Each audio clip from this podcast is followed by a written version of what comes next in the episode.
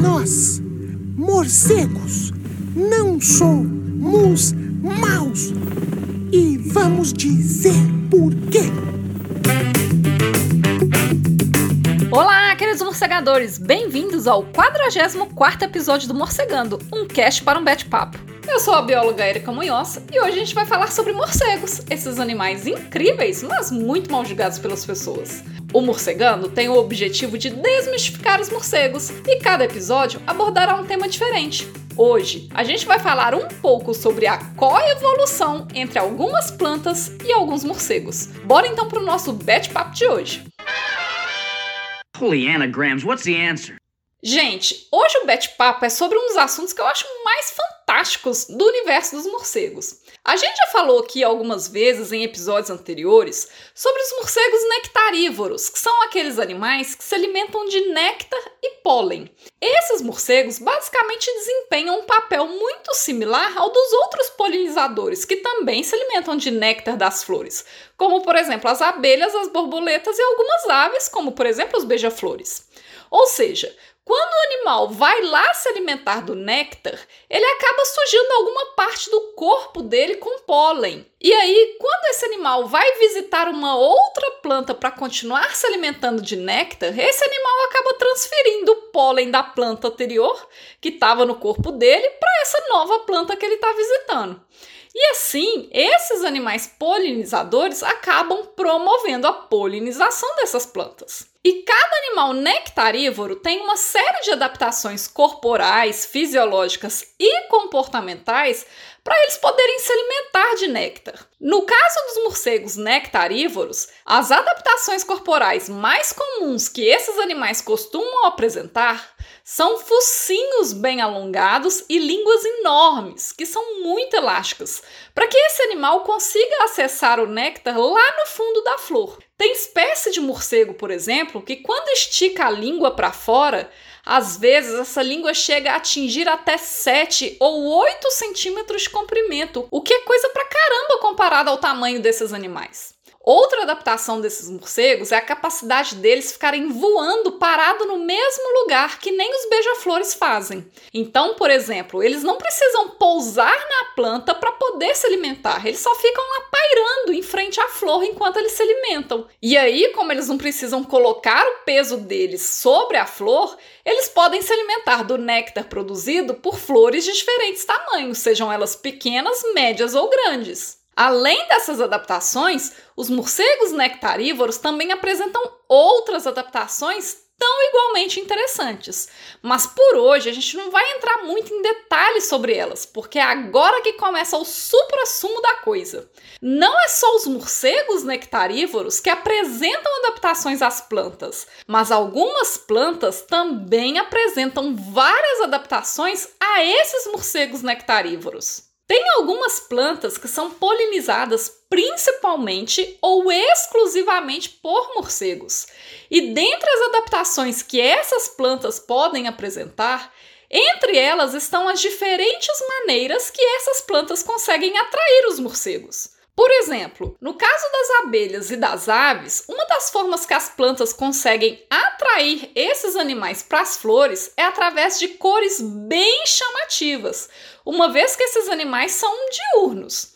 Então a gente vai ver muita flor amarela, vermelha, azul, roxa, que são cores muito chamativas para os animais nectarívoros que se alimentam durante o dia, como as aves e as abelhas. Mas no caso dos morcegos, em que a maioria das espécies é noturna, essas flores de cores chamativas não fazem muita diferença. Afinal de contas, de noite é escuro.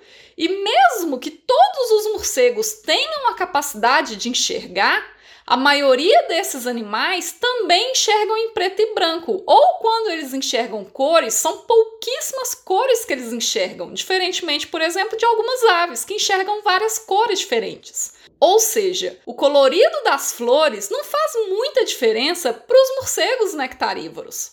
Então, a primeira adaptação dessas plantas que são polinizadas por morcegos é que as flores delas costumam ser mais esbranquiçadas ou com cores menos chamativas, como, por exemplo, flores em tons mais escuros ou esverdeados, que acabam passando um pouco desapercebido ali naquele ambiente, ainda mais um ambiente noturno.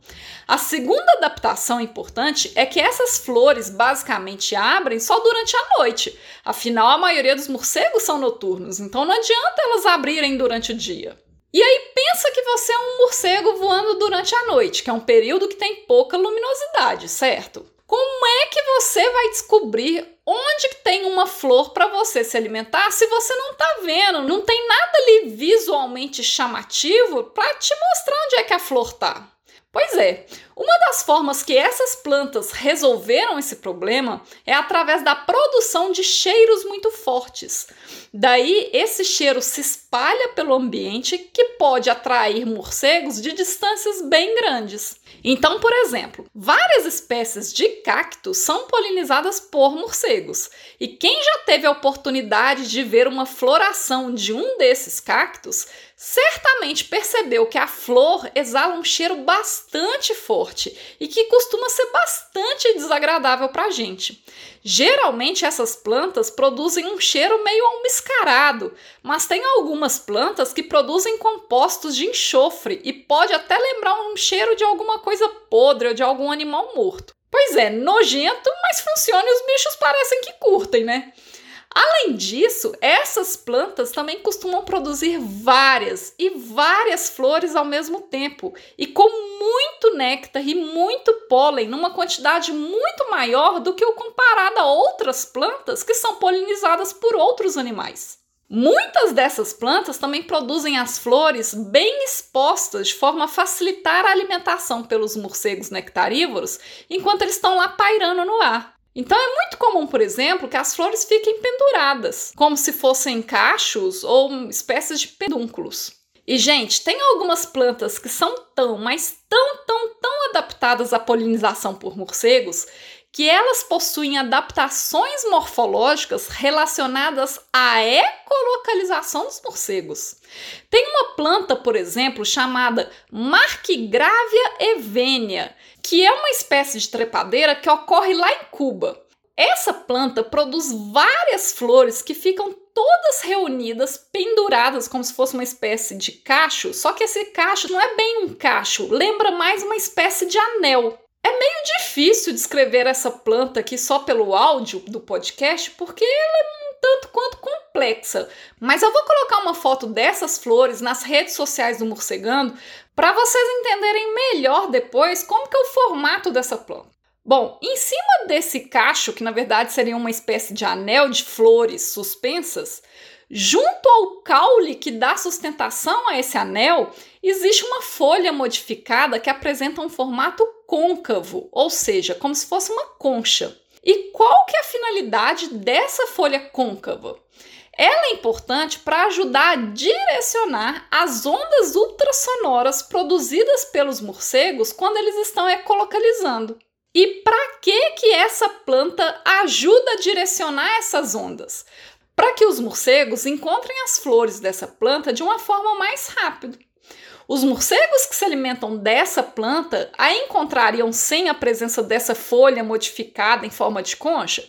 Sim, eles encontrariam. Só que os pesquisadores que já estudaram a relação dessa planta e os morcegos que se alimentam do néctar dela viram que quando eles retiravam essa folha côncava ou eles impediam ela ali de alguma forma de captar as ondas sonoras produzidas pelos morcegos, esses animais visitavam muito menos as flores dessa planta, exatamente porque eles não achavam ela com tanta facilidade no meio ambiente ali. Às vezes, essa redução de visita chegava até cerca de cinquenta por cento, o que é péssimo para a própria planta, já que ela vai ter uma menor chance de dispersão pelo ambiente, principalmente a longas distâncias, exatamente porque é os morcegos que fazem isso. Então, a presença dessa folha côncava tem uma função de melhorar a atratibilidade das flores dessa planta para os morcegos, fazendo com que eles encontrem essas plantas de forma mais fácil e aí promova, assim, uma maior possibilidade dessas plantas serem polinizadas por esses animais. Fala sério, demais, né? Hoje o Morcegando vai ficando por aqui. Se você tiver alguma dúvida, comentário ou sugestão, envie um e-mail para morcegandocast arroba gmail ponto com. Siga também as nossas redes sociais através do arroba morcegandocast para outros conteúdos exclusivos dessas plataformas e nos ajude a espalhar a palavra dos morcegos por aí.